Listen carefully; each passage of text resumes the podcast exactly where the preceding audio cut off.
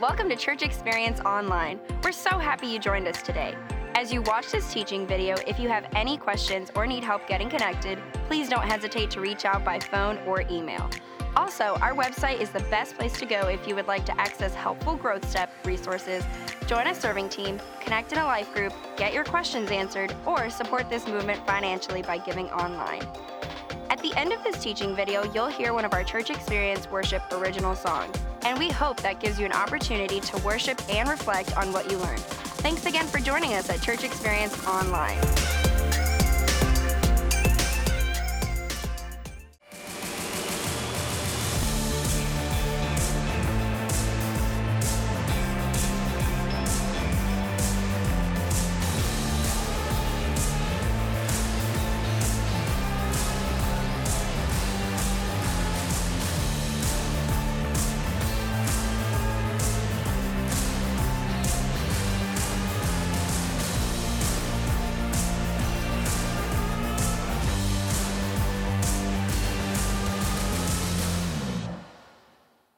Well, Happy New Year, everybody. I hope it's got off to a great start for you, and I am really excited about what God has in store for us in 2020. Uh, next week's gonna be a lot of fun celebrating our five year anniversary, which is pretty amazing, and celebrating all the things God has done and is doing. And I'm looking forward to seeing the, the things that are next for us. And, and really, that's, that's the heart behind some of what we're talking about is what's next? What's next in, in our lives, in our church, in our, in our world?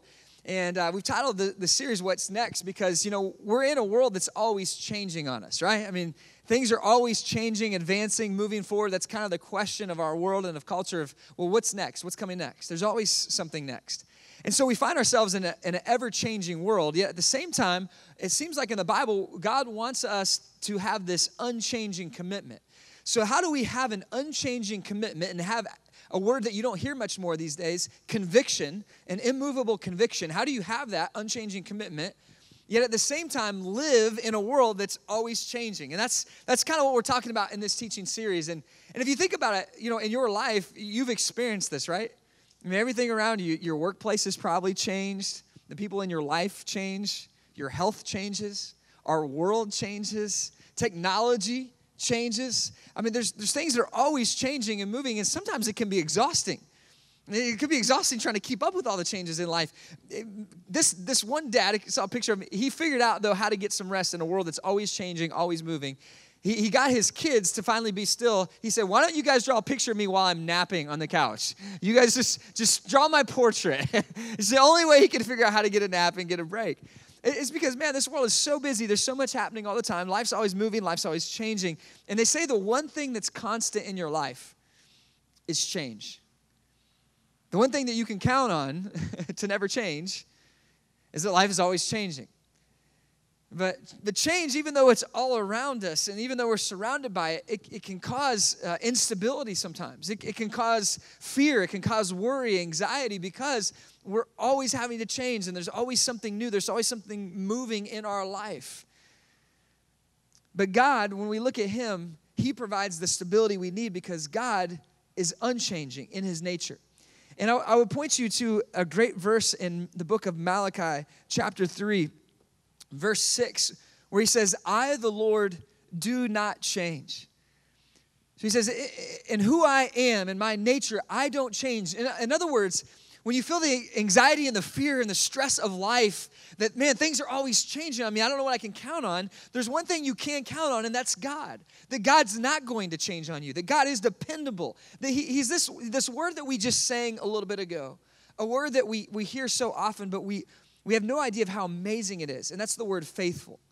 So I grew up in church. My dad was a pastor, and I've been around the things of God my whole life. And I remember as a young boy singing, Great is thy faithfulness, and singing a song like we just did earlier. He's a faithful God. You know, we get so used to those words that we forget how powerful they are, that, that God is faithful, meaning he, he's always dependable and always trustworthy. He's never going to let you down. Knowing that about God, knowing that about His nature, knowing that about who He is, I put it this way in your teaching notes God is dependable. He's un, he has an unchanging nature. And if I want to know God more, I need to know that about Him that He's unchanging, He's, he's reliable, He's faithful, He's consistent. Think about this God's always kind with you. He's always kind. God's always generous. He's always loving. He's always forgiving. You'll never come to God and if you genuinely ask Him to forgive you, and He'll say, No, I'm sorry. Like He's always forgiving. Like just think about how amazing God is. He's faithful in all of His ways. Come on. If you could just help me celebrate that for a second. Come on. Like God is amazing. Come on, like you really mean it. Come on, celebrate that. I just wanted to wake us up a little bit because I think it does get too familiar to us. We think, oh man, God's, of course He's faithful. But think about how amazing that is. What if He wasn't faithful? What if God was inconsistent and he was moody? And, and one day you'd come and praise him and he'd receive your praise and it was awesome. And then the next day he's like, no, leave me alone. You just, you sinned too much this week. You know, I, I'm through with you. Like, you just, you know that he's so dependable. And it's something that's so incredible, especially in a world where we live in where, where things are not dependable and people are not dependable. And people are inconsistent. You never know sometimes what they're going to say or what they're going to do. Uh, I, I, had the, the honor this last Sunday. I, I missed being around you guys, uh, but we were up visiting family in Michigan Indiana and got to see some of the snow and was reminded how freezing cold it is up there. and it was great to be back in Florida. But, but while I was there, uh, my father in law, who's also a pastor, uh, pastors a great church in Northwest Indiana, he said, Brandon, would you preach for me that Sunday while you're here? And I said, sure, I'd, I'd love to. And so as I was getting ready, I, I, thought about all the times sitting around the kitchen table that, that he and I have had jokes with each other and especially him joking and cracking on me because I'm his son-in-law, and he has an endless library of son-in-law jokes. It seems like like there's they I never exhaust them. He's always just messing with me. He's like this practical joker, always having fun, but at my expense, which he loves to do, and it's great but but I was thinking like he's going to introduce me at his church in front of all these people, and then I got to preach after that, and I don't know what he's going to say. I don't know what son-in-law jokes he's going to say right before I preach, and so I was a little nervous about it. And I kind of around the around the house was like, "So hey, so you're going to introduce me on Sunday, honey?" He's like, "Yeah." I was like, "So you're just going to say something like, you know, he's a church planter in Florida, he's a pastor. I mean, you know, what, what do you say?" He's like, "Well." I'll introduce you, but you might need some clarification afterward. Like, what do you mean by that? I'm going to need to clarify after. So uh, he left me hanging, but thankfully he was kind and he didn't mess with me too bad. But the first thing in my message I said it was, well, you know, I'm really glad that's over because that was the only thing I was really unsure about in this service. I, I was really concerned about what he was going to say. But you know, sometimes people can be unpredictable in our life. We don't, we don't know what they're going to do, what they're going to say. Life is unpredictable. And, and, the change that's always happening around us leaves us sometimes with this who can I trust? Who can I rely on? What can I, what can I count on? And when I look in the book of Hebrews in the New Testament, chapter 13, verse 8, it says that Jesus Christ is the same yesterday and today and forever. And, and I love that because even though my life, your life, your health, your career, your education, your finances, all, all the different things that make up who you are and what you do, those things can all change. But we see here that Jesus is going to be the same tomorrow that he was today and that he was yesterday. So even though your world may look totally different 10 years from now and our world could look totally different 10 years from now, we know that we can count on Jesus to be unchanging in an ever changing world. And that should provide a, a, a, great amount of peace in my life, a great amount of, of trust that God's always going to be there. He's reliable and He's faithful. He's always everything that I need. And as we move throughout this, this year, I hope that you'll learn to trust Him more because you get to know His nature more, who He is, that He is faithful and reliable. You know, and, and there's a difference between God and people in, in, in a lot of different ways, but one of the ways is that God is holy, He's set apart, He's perfect, and He's sinless. And so in his nature, he's, he's without sin, he's without flaw. Yet he says things like, Be holy as I am holy, be perfect. So he says these things, like he, he calls us to be righteous, and there's verses that tell us to live a righteous life. It's so interesting though, because when you when you look at other parts of the Bible, it's a paradox. It tells us on the one hand that we can never be righteous enough. It says our best attempt to be good like and be like God, they fall short. It says our righteousness is like filthy rags. So there's kind of these verses in the Bible that tell us that we can never be righteous enough, but it's talking about our condition, our human condition. You can't earn your way to God. You can't be good enough. You, you can't do enough good things. This is why we need the gospel. This is why we need Jesus because we can't, in our own power, ever work our way into a right relationship with God. So our condition's fallen. But follow me on this. So he's covered that through the death of his son, Jesus Christ, on the cross. That when you receive him into your heart, you ask for forgiveness, you invite him into your life, you'll be forgiven and made right. Your conditions changed. So when he looks at you, he sees Christ and not a sinner. So he's taken care of that. Yet at the same time, he calls us to be holy, to do righteous things, to be a righteous, blameless person. Well, what does that mean? Because I surely can't really do that. It's like, I know I got you on that. I know you can never be righteous in your own power, but you can still choose to live a righteous life and do right things before me. So it's kind of a paradox. You, you, it seems to be like impossible, but it's not. Because Jesus covers your unrighteousness, yet he says, I want you to go and live a right life, do right things. Why does this matter, Brandon? Here's why it, matter, it matters so much. God is wanting you to always change because you're not like him in this way. He's perfection. He has arrived. There's not any part of God that's going to improve and get better. He, he's fully perfect. He's, we just sang about it. He's perfect in all of his ways. But you and I both know that we're not perfect in all of our ways. You could be a better spouse. You could be a better parent. You could be more patient. You could be more loving and kind. Now, Jesus' grace covers you, but he calls you to be holy to be perfect, to get better, to improve. And we know that in Philippians that this work of improving and perfecting our lives will continue on until we're face to face with Jesus in heaven. He's going to continue this work until it's completed one day. It's just not completed right now. So we're a work in progress. So, so here, here's, here's why I bring that up and why you need to know that. Even though we need to have convictions that never change, we have to have a commitment to always change, to always grow, to always get better because we're not perfect. We, we have imperfections, we have areas to grow. So don't be discouraged by that. Say, you know what? I, I have an unchanging commitment in my belief and my faith in Jesus, that His grace covers my sins, and because Jesus died on the cross for my sins, that I'm forgiven. I'm held securely in a relationship with God. I believe that, that He, that he knows me, He loves me. I've been adopted into His family. I, I, that's, I'm going to develop an unchanging commitment this year in that. I want to get deeper in that conviction but I equally have to have a commitment to change, to grow, to get better. And so, how do I balance these two things? Well, I put it in your notes for you. I need an unchanging commitment in my beliefs, but I must maintain a personal commitment to always change, to grow, to get better, to improve. So, on the one hand, I want to have an un- unchanging commitment and faith and unwavering faith in Jesus and who He is and what He's done in my life. But I need to have that same resolve and that same commitment to grow to be more like Jesus, to always be changing. The problem with change, though, is that, or the problem with growth is that it demands change. And they say that nobody likes change except for a baby with a dirty diaper. no, nobody likes that process of changing and becoming different and better and laying down sin and picking up new habits and patterns. It's not easy, it's not, not always fun. But if you want to grow in 2020, if you want to become a better version of who you are by God's power and by God's grace, then you're going to have to change. You're going to have to make some changes in your life, and you got to have a, have a commitment to change. Now, I'm going to give you two challenges that I gave uh, to our, our, church here this at the beginning of January that I, I want you to, to take hold of. Two challenges that I believe will really help you grow and become better in your faith. Uh, grow in your faith, learn more in your faith. One is a commitment to God's word over the next 40 days a commitment to God's word over the next 40 days. Starting today, I want to challenge you to take up this, this, this challenge. Now, now, some of you are in different categories. Some of you have never read the Bible on your own. You've never done any kind of devotional book or anything. Some of you have some kind of a daily commitment. But I'm going to challenge you wherever you're at in this, whether you do it daily now or you never touch it other than on Sundays. I think this challenge can apply to you.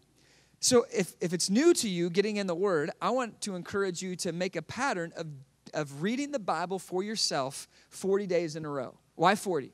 Well, for one reason, when they say when you do something for about a month or so, you, you develop a habit. And so I want this to be a, really a lifelong habit for you to learn to feed yourself spiritually, to learn to grow and learn. And so if you get a, you get a Bible or a devotional book and you read it every morning, or maybe you get on the YouVersion Bible app and you go through a plan with some friends, uh, you want to get a physical copy and underline it. It doesn't really matter. The point is, whatever helps you get in God's Word, that's what's important. If you you might be an auditory learner, you need to listen to it. Uh, there's not one way that you have to do it. Find the way that works for you, but get in God's word and do it consistently. Maybe you want to read through the Bible. Whatever works for you, just get in God's word. But some of you have been doing that, and we've been talking about that for a long time. And some of you do that every day. You get in the Word, or you try to do it every day. I want to challenge you to do what I'm going to do this year. I, have been reading the Bible for daily for a long time, but I want to encourage you to go take it to another level. Go to another level in your reading and your understanding.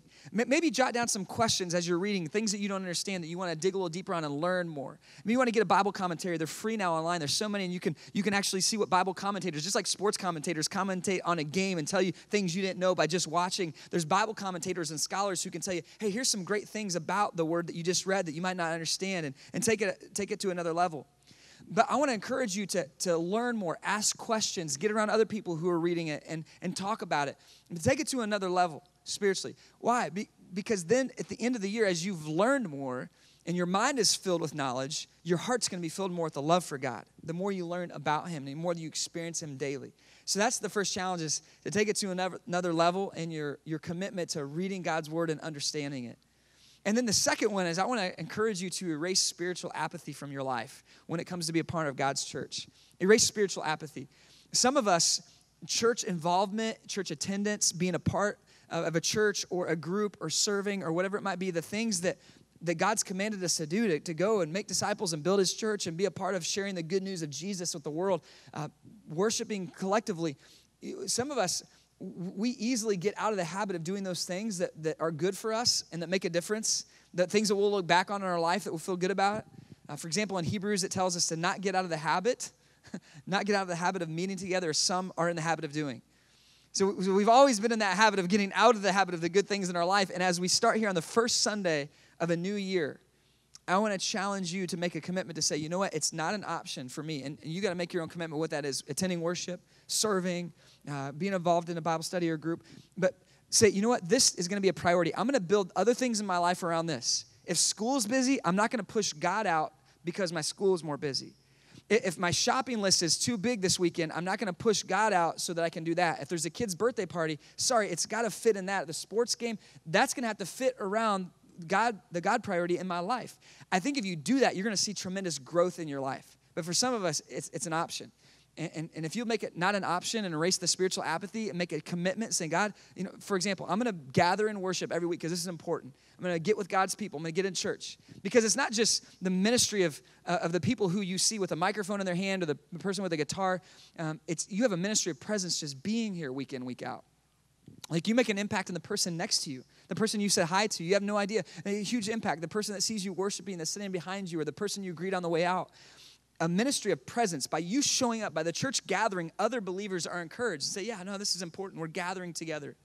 One of our, our, our musicians this Sunday, he wasn't uh, feeling so well. I, I, I, talked to him and, and, and he, he, said, you know, he's still here, even though he didn't feel great. And I was like, man, way to go. You, you, you kind of pushed through that and you showed up because you know what you're doing matters. And, and what, what you're doing, it matters. And, and, and when you make that commitment to God and you say, God, I'm all in, I'm not going to be spiritually apathetic, it makes a difference in your life. So last year, this time, we challenged you to be a part of the under seven club. So 52 Sundays in the year, miss less than seven. So I'm going to try to practice what I preach to tell you. I, I was here, I, I think I missed three this year. I was of like, I think it was three Sundays. So, and you're saying, well, Brandon, that's your job. you you got to be here. If you don't, if you're not here, who's going to preach? Like, I, I, get, I get it. But, but I, am challenging you. Some of you guys took me up on that, and, and you, you, you grew so much because you said, I'm going to be here consistently. And every week, you're worshiping, you're hearing biblical teaching, you're growing in your faith. It's been amazing to watch. And so I want to challenge you here at the beginning of the first year. You made it. You're here on the first Sunday. So check that box. You did. You're off to a good start. But say, you know what? These 52 Sundays, unless I'm just I'm so sick I can't be here or I'm out of town, I'm going to be here. And last last Sunday, I loved hearing uh, Phil Lewis's message. I got to listen in online. He did such a great job. And even when you're not here, you can still follow along if you're out of town. But but I want to challenge you to make a spiritual commitment and stick to it. Commit and complete. Commit and complete. Pick it and stick it. Say this this is what I'm going to do, and I'm not going to give up on it. I think if you do that, you'll grow so much this year. Well, we're talking about today a commitment to growing, which requires change. And one of the guys in our church that I've seen grow so much in his faith since I've known him, known him about five years now, is Stephen Wilson. And in August 2016, Stephen sent me a message that I saved and I asked his permission to share it with you. Stephen said, Hey, Brandon, uh, this is Stephen Wilson from church. I wanted to let you know that church experience has impacted my life tremendously. He says, as August ends, this marks a year that we've been with you guys, and it's been the best year of my life. In 2015, I was, which is the year our church started, he said, I was terrified with the idea of leaving my comfort zone and attending a new church. But I'm glad we did because you guys have been such a blessing to Julie and me. You welcome me with open arms, and you always make me feel at home every week. I never thought the shy, socially awkward Stephen of 2015 would be volunteering and working with kids. He's had a huge impact in our, in our kids' lives. Uh, he helps now with the student ministry. He's done so much. He says, um, working with kids, creating friendships, interacting with others the way that I am. He says, I've made memories and friends that will last a lifetime here. He got involved. He made, it, he made an impact, and it changed him. And then he went on, and, and he said, I look forward to what God has planned for my future and for the future of the church. Although the past is behind me, I'll always look back and smile, knowing the impact this church has had on my life. And I love that. That was written three and a half years ago. But the growth didn't stop there. Stephen continued to grow. He's continued to step into opportunities. Some of you have seen him up here on stage from time to time, uh, sharing. Uh, Stephen is uh, helping out with our student experience. He's grown so much. And as we're talking about a commitment to grow, I asked Stephen, I said, Stephen, will you share with us some of your story and how you've grown so much and how you've had that commitment to grow over these last almost five years? So if you guys would, please welcome Stephen as he shares with us. To make the, uh, the transition less awkward, me and Brandon thought we would dress similar today. but yeah, we're talking about change, and I definitely feel like I've changed a lot. Um, Brandon pointed out a couple things that I had said in the text message. You know, I still feel like that socially awkward kid, so this is, uh, this is way out of my comfort zone. So let's pray that the things that are in my head are going to be translated in the words that I speak today. But I remember when I first came to, get, uh, to give my life to the Lord, I was, I was 14, 15 years old. I know some of you are looking at me today, you're like, oh, so yesterday? no, but so so when I first gave my life to the Lord, I was what you would call like a casual Christian. I loved attending church, like being part of, of the club. Um, but I, I wasn't seeking out God the way that I feel like I should have been. Um, and I remember, like, like Brandon said, where you take, you want to take that, that step where you want to read the Bible every single day. And I remember I took that step um, a couple years after I became a Christian, and I wanted to read the entire Bible all the way through. And I'd never done a Bible plan. So I wanted to start in the beginning and I wanted to read all the way through. So I started in Genesis. And if you're like me, you didn't know that Genesis was 50 chapters long. So it took me six months to get all the way through Genesis. I did not read every single day, and it was almost like a chore at the beginning. I didn't feel like I wanted to do it every single day, but I did it. I got through it, but then I got to Exodus. And Exodus was a different story for me. Um, I'm very passionate about Exodus because Exodus is the, is the book of the Bible that really changed my life. It, it it opened my eyes to who God is. Um, there's stories about Moses that, you know, I knew who Moses was. I'd heard in, in like youth groups and growing up. Even if you're, you're not a believer, I feel like you've, hear, you've heard about Moses before. And there's a lot of stuff that I didn't know about Moses that when I read it for the first time, I was like, this is really interesting. So I want to read a lot from Moses today. We can't, unfortunately, we don't have time to read all the way through the chapter. Um, or maybe, maybe fortunately, you don't want to hear me read all that. But I'm just going to stop on the key verses that impacted me um, going through it for the first time. And I guess we can start in the beginning. Uh, before Moses was even born, Moses, Moses was supposed to be killed because Pharaoh, the, the king of Egypt, said that, that all the baby Hebrew boys were supposed to be killed. Um, that was just the rule. And the, the midwives, thankfully, uh, the ones that were delivering the babies, they said, no, we, we fear God way more than we fear Pharaoh. So they thankfully did not listen to the orders to kill all the babies. And then when Moses was born, he got big, big enough that they couldn't hide him anymore. So they put him in a basket and they put him on the banks of the Nile River. And then when Pharaoh's daughter was bathing in the river, she saw the basket and she made her Hebrew slave go check it out, see what it was. And there's Moses laying in the basket. And Pharaoh's daughter decided that she wanted to adopt Moses. So at first, reading this, I was kind of taken aback. I was like, So you're telling me the family that said you're supposed to be killed as a baby is like, Oh, yeah, we'll take him? It seemed a little odd to me. And the story doesn't get any more normal because we're going to take uh, we're going to take it at Exodus chapter 2 verse 11. It says one day after Moses had grown up he he went out to where his people were and he watched them at their hard labor. He saw an Egyptian beating a Hebrew, one of his own people. Looking this way and that and seeing no one, he killed the Egyptian and hid in the sand. Now this is not something that they that they talked about in youth group. I didn't know that Moses was going to kill somebody. I was kind of taken aback by this because when you talk about Moses, you're talking about this righteous guy that, that freed the slaves. He stood up to, to Pharaoh and was like, let my people go. Then he parted the Red Sea. He's like this warrior kind of guy. But this was kind of like a, like a criminal minds type killing. This man, he looked both ways, saw that nobody was there, killed him, and then hid the body. I was a little taken aback by that. And then Pharaoh heard about this and he wanted, in, in my Bible, in my, uh, my translation, it says that he wanted to smite Moses. So Moses was meant to be killed for, for the crime that he committed by killing someone. So Moses ran away. And then God, this is where we, we get the infamous story of God appearing to Moses in the burning bush. And this was the first lesson that I learned. And it's in your notes. It says, God is bigger than your past. You see, if you look at the world, or you look through the lens of the world, Moses at that point was a killer. He was supposed to be killed at a very young age, and then he killed somebody. So, in the eyes of the world, he's got a pretty messed up past. But you know who was more focused on his future rather than his past? God. God appeared to him in his time of, of desperation. He was running away, he was alone. And then when God came to him and said, I need you to go back. Everything that you're running from, I need you to go back towards it, and I need you to free the slaves because this is my will for you.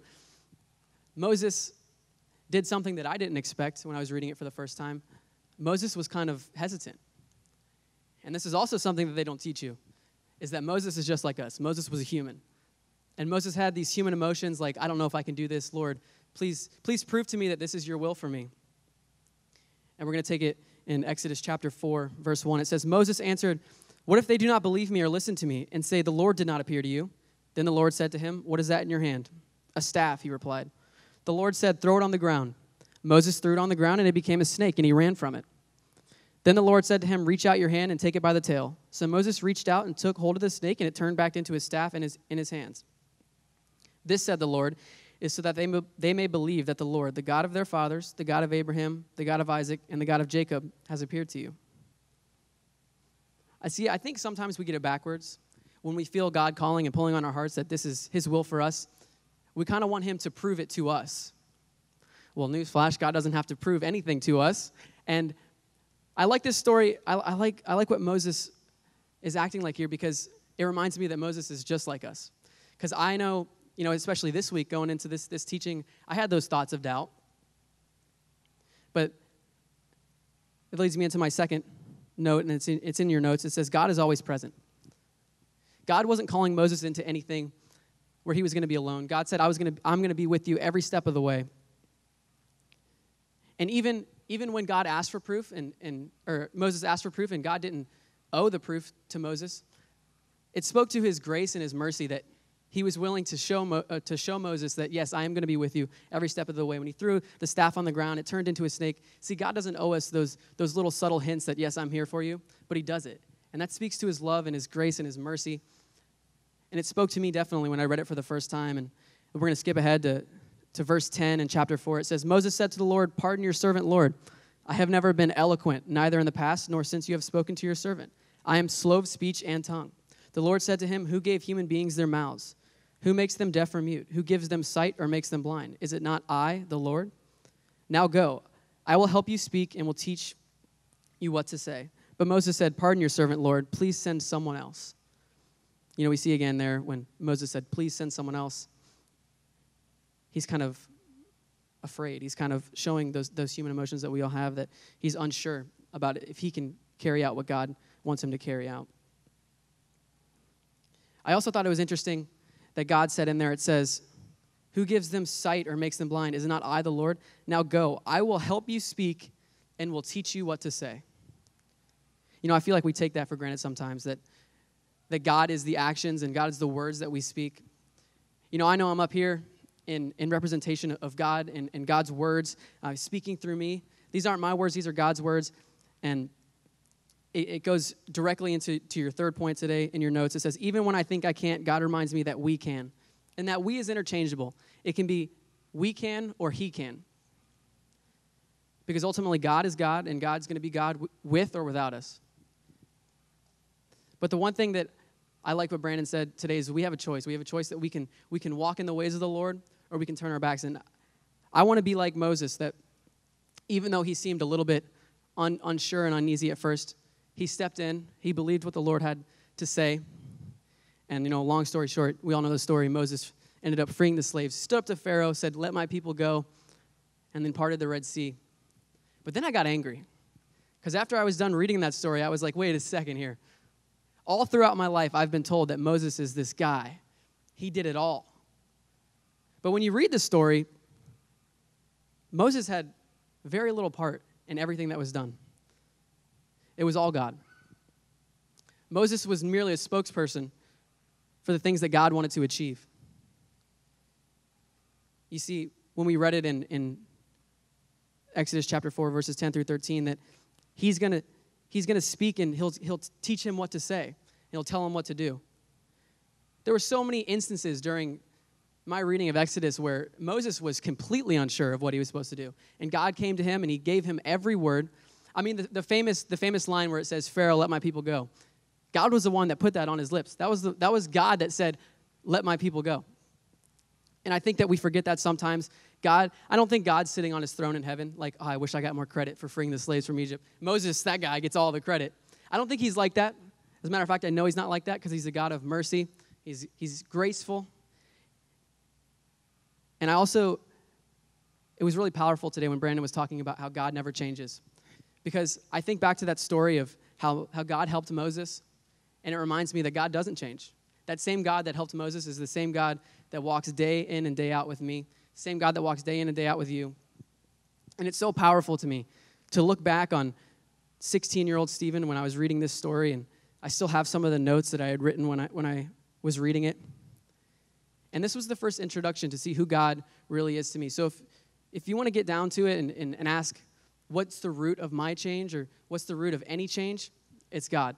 Because 100% of the things put in my life are a gift from God, and what I do back is that that's my gift to Him. But I understand that God is God with or without me. And I'm choosing that I'm going to walk each and every day fully submitted with the Lord because I feel like that's His will for me. That's what He wants um, me to do. And, and I think that that's what he wants all of us to do. So I just want, throughout this week, I just want to remember, and every week that follows, I want to remember the faith that Moses showed. When Moses thought that he couldn't do it, as a matter of fact, he said, uh, You need to find someone else. And God said, No, you're perfect for it. You know, there's so many instances in my life where I felt like I'm not the right person to do what it is that I feel like God's calling me to do. And it's right, I'm not the right person but God is. God is always going to be the person that I turn to. God is all knowing, He's all powerful, and He's a God of grace and mercy. And, and I think that that's really represented in Exodus. And I'm super passionate about the book of Exodus in the Bible because this truly is, is the book that, that introduced me to who God is as a person. And if you want to talk about change, that's it right there. I've changed because I've learned that God is above me in every way and I can only achieve what I feel like I need to achieve or that what God wants me to achieve if I fully submit to him. His will, not mine. Right on? Thanks for joining us at Church Experience Online. Please don't forget to check out the website if you'd like to get more connected, learn more, get your questions answered, or support this movement financially. You're now going to hear a Church Experience Worship original song, and we hope this gives you an opportunity to worship and reflect on what you learned today.